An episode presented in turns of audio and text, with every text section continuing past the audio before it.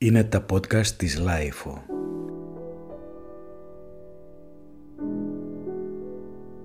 Η Άννα Κοκκίνου διαβάζει ένα απόσπασμα από το «Αναζητώντας το χαμένο χρόνο» του Μαρσέλ Προύστ.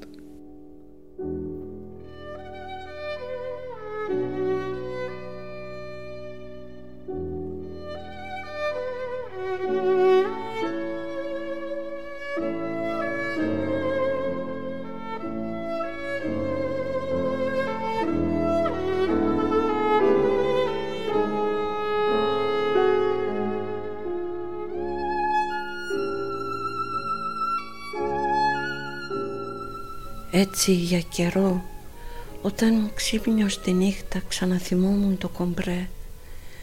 Δεν έβλεπα παρά μόνο ένα κομμάτι φωτεινής επιφάνειας να ξεχωρίζει μέσα από αξεδιάλυτα σκοτάδια. Σαν αυτά που η αναλαμπή πυροτεχνημάτων ή κάποια ηλεκτρική προβολή τα φωτίζει και τα κομματιάζει σε ένα κτίριο ενώ τα άλλα του τμήματα μένουν πνιγμένα στη νύχτα το μικρό σαλόνι, η τραπεζαρία, η αρχή της σκοτεινής αλέας από που θα ερχόταν ο κύριος Σουάν, ο προθάλαμος που περνούσα τραβώντας για το πρώτο σκαλοπάτι της σκάλας, τόσο σκληρή να την ανέβω και στην κορφή η κρεβατοκάμαρά μου με το μικρό διάδρομο, με την τζαμωτή πόρτα για την είσοδο της μαμάς.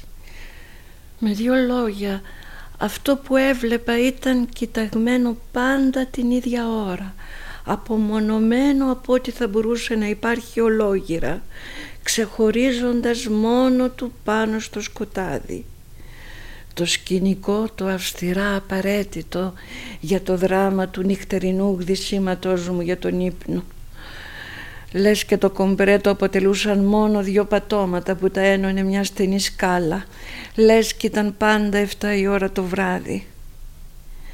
Είναι αλήθεια πως θα μπορούσα να απαντήσω σε όποιον με ρωτούσε πως το κομπρέ περιλάμβανε και άλλα πολλά και πως υπήρχε και σε άλλες ώρες.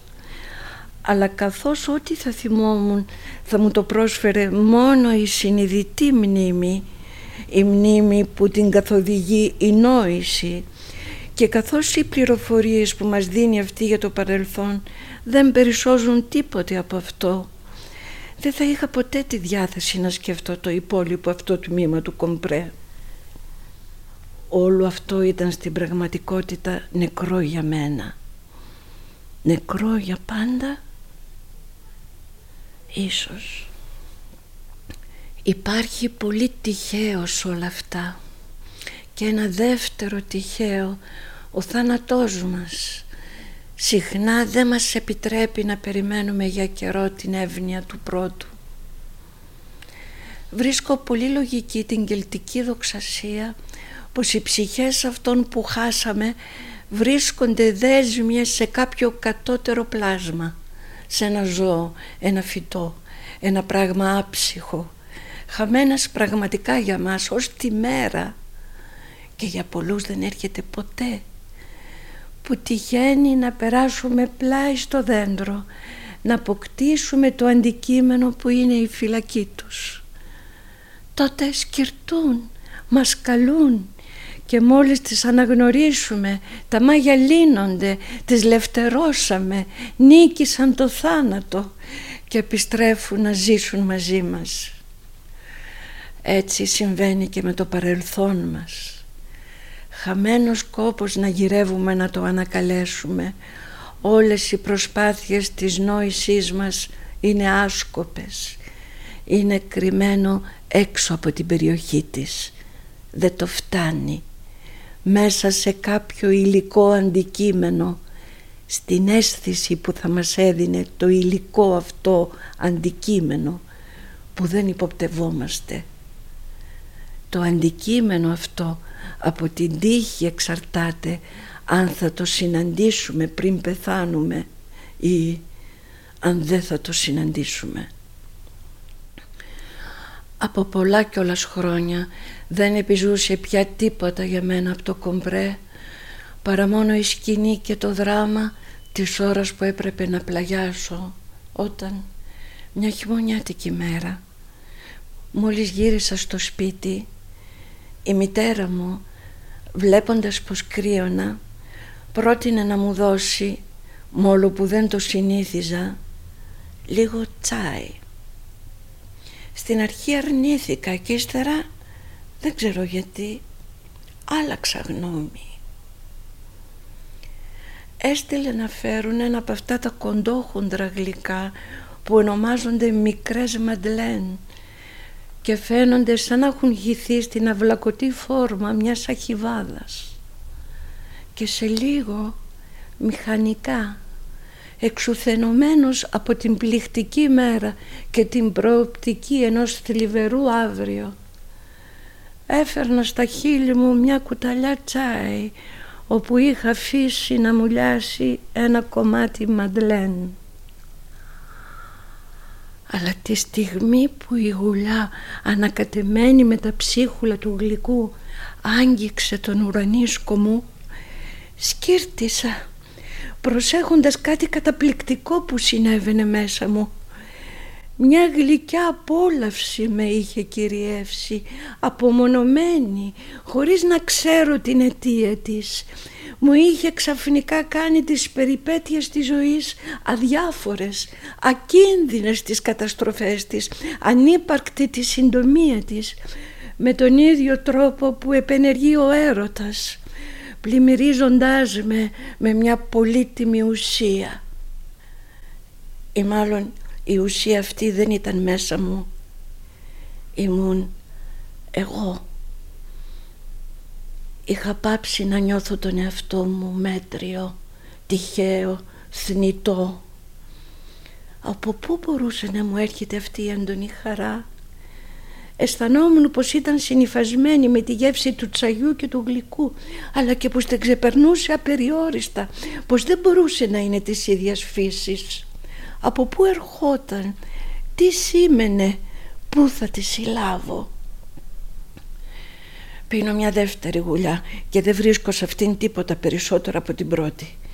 Πίνω μια τρίτη και μου προσφέρει κάτι λιγότερο από τη δεύτερη. Είναι καιρός να σταματήσω. Η ενέργεια του ποτού φαίνεται να μειώνεται.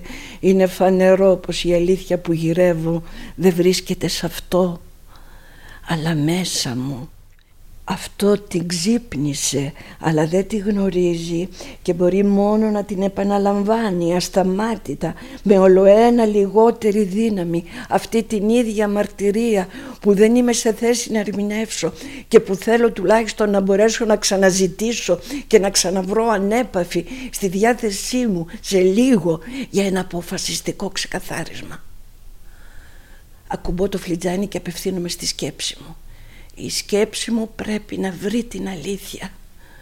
Αλλά πώς; Σκληρή αβεβαιότητα κάθε φορά που η σκέψη νιώθει πως την ξεπερνά ο ίδιος ο εαυτός της όταν αυτός ο ερευνητής είναι ταυτόχρονα και όλη η σκοτεινή χώρα που πρέπει να ερευνήσει και όπου όλα του τα εφόδια δεν τον βοηθούν σε τίποτα. Να ερευνήσει όχι μόνο να δημιουργήσει. Βρίσκεται απέναντι σε κάτι που δεν υπάρχει ακόμα και που μόνον αυτός μπορεί να πραγματοποιήσει και ύστερα να το φέρει μέσα στο δικό του φως και αρχίζω πάλι να αναρωτιέμαι ποια μπορούσε να είναι αυτή η άγνωστη κατάσταση που δεν την έφερνε καμιά λογική απόδειξη αλλά το αυταπόδεικτο της ευτυχίας της, της πραγματικότητάς της που μπροστά της οι άλλες πραγματικότητες εξανεμίζονταν. Θέλω να προσπαθήσω να την κάνω να ξαναφανεί. Πάω πίσω με τη σκέψη στη στιγμή που πήρα την πρώτη κουταλιά τσάι ξαναβρίσκω την ίδια κατάσταση χωρίς περισσότερη ενάργεια.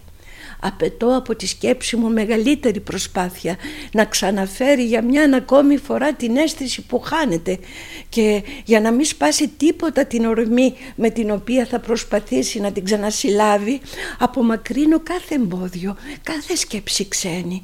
Προστατεύω τα αυτιά μου και την προσοχή μου από τους θορύβους της γειτονικής κάμαρας. Όμως καθώς νιώθω τη σκέψη μου να κουράζεται χωρίς αποτέλεσμα την πιέζω αντίθετα ήθελα να δεχτεί τον περισπασμό που της αρνιόμουν, να σκεφτεί κάτι άλλο, να ανακτήσει δυνάμεις πριν από μια υπέρτατη προσπάθεια. Ύστερα για δεύτερη φορά δημιουργώ ένα κενό μπροστά της, ξανατοποθετώ απέναντί της τη γεύση της ακόμα πρόσφατης πρώτης γουλιάς και νιώθω να σκυρτά μέσα μου κάτι που μετακινείται, που θα ήθελε να νυψωθεί, κάτι που ξέφυγε λες από την άγκυρά του σε μεγάλο βάθος.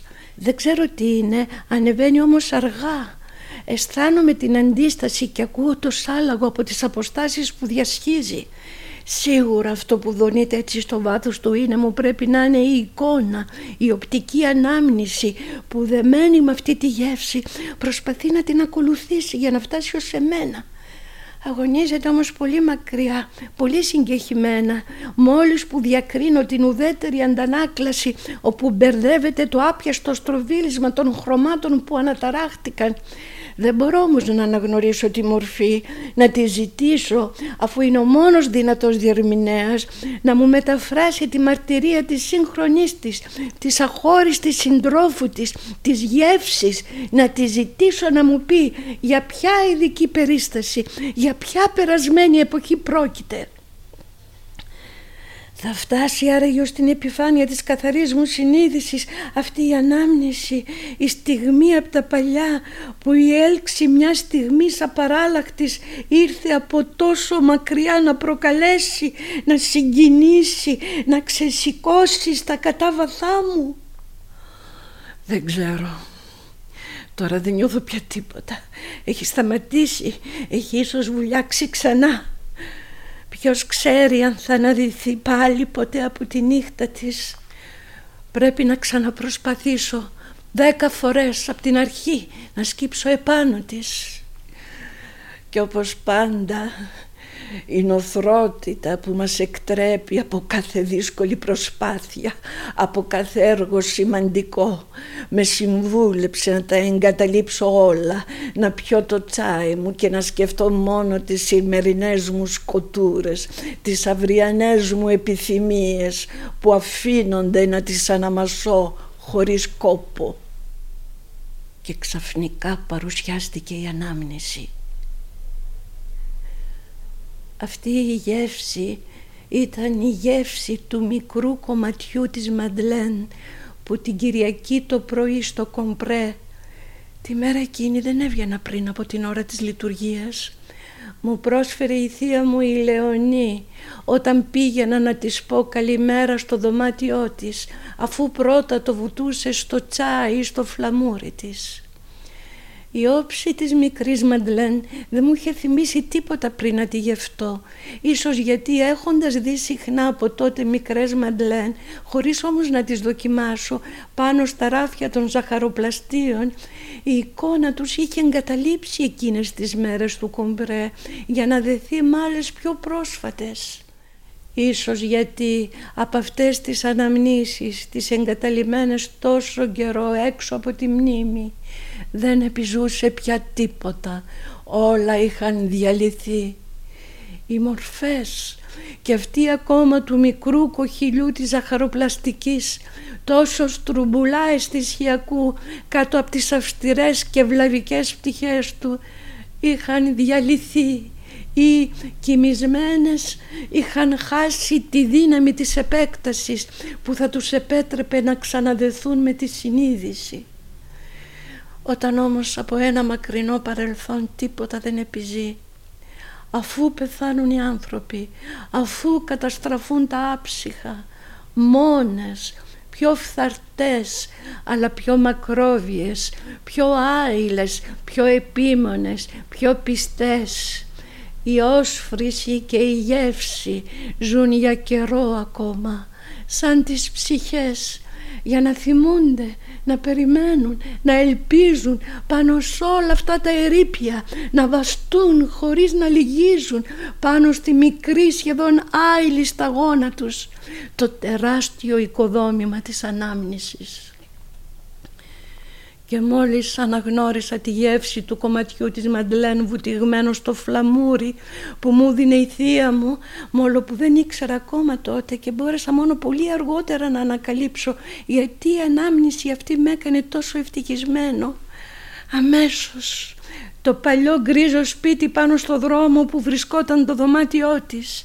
Ήρθε σαν σκηνικό θεάτρου να στηθεί μπροστά στο εξοχικό σπιτάκι που βλέπε στον κήπο και το είχαν χτίσει για τους γονείς μου στο πίσω του μέρος και μαζί με το σπίτι, την πόλη, από το πρωί ως το βράδυ και με οποιοδήποτε καιρό, την πλατεία όπου με έστελναν πριν από το γεύμα, τους δρόμους όπου πήγαινα να κάνω θελήματα, τα εξοχικά δρομάκια που παίρναμε όταν ο καιρός ήταν καλός και σαν το παιχνίδι που διασκεδάζει τους Ιάπωνες όταν μου σκεύουν σε μια κούπα πορσελάνης γεμάτη νερό μικρά κομμάτια χαρτί αξεχώριστα ως τότε μα που μόλις βραχούν τεντώνονται, στρίβουν, χρωματίζονται, διαφοροποιούνται, γίνονται λουλούδια, σπίτια, πρόσωπα στέρεα και που τα αναγνωρίζεις.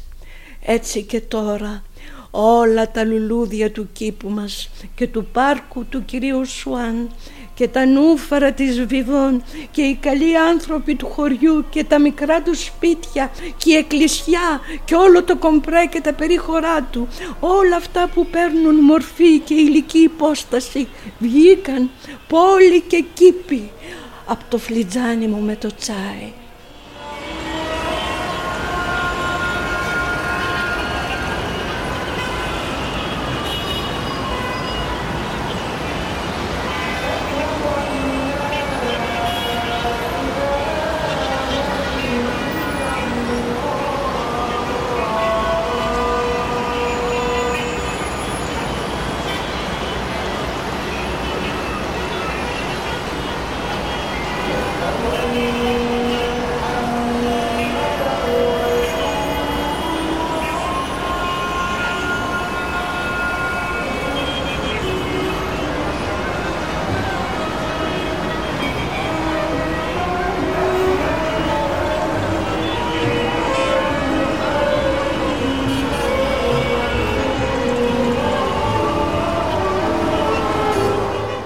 Η Άννα Κοκκίνου διάβασε ένα απόσπασμα από το «Αναζητώντας το χαμένο χρόνο» του Μαρσέλ Προύστ για τα podcast της LiFO.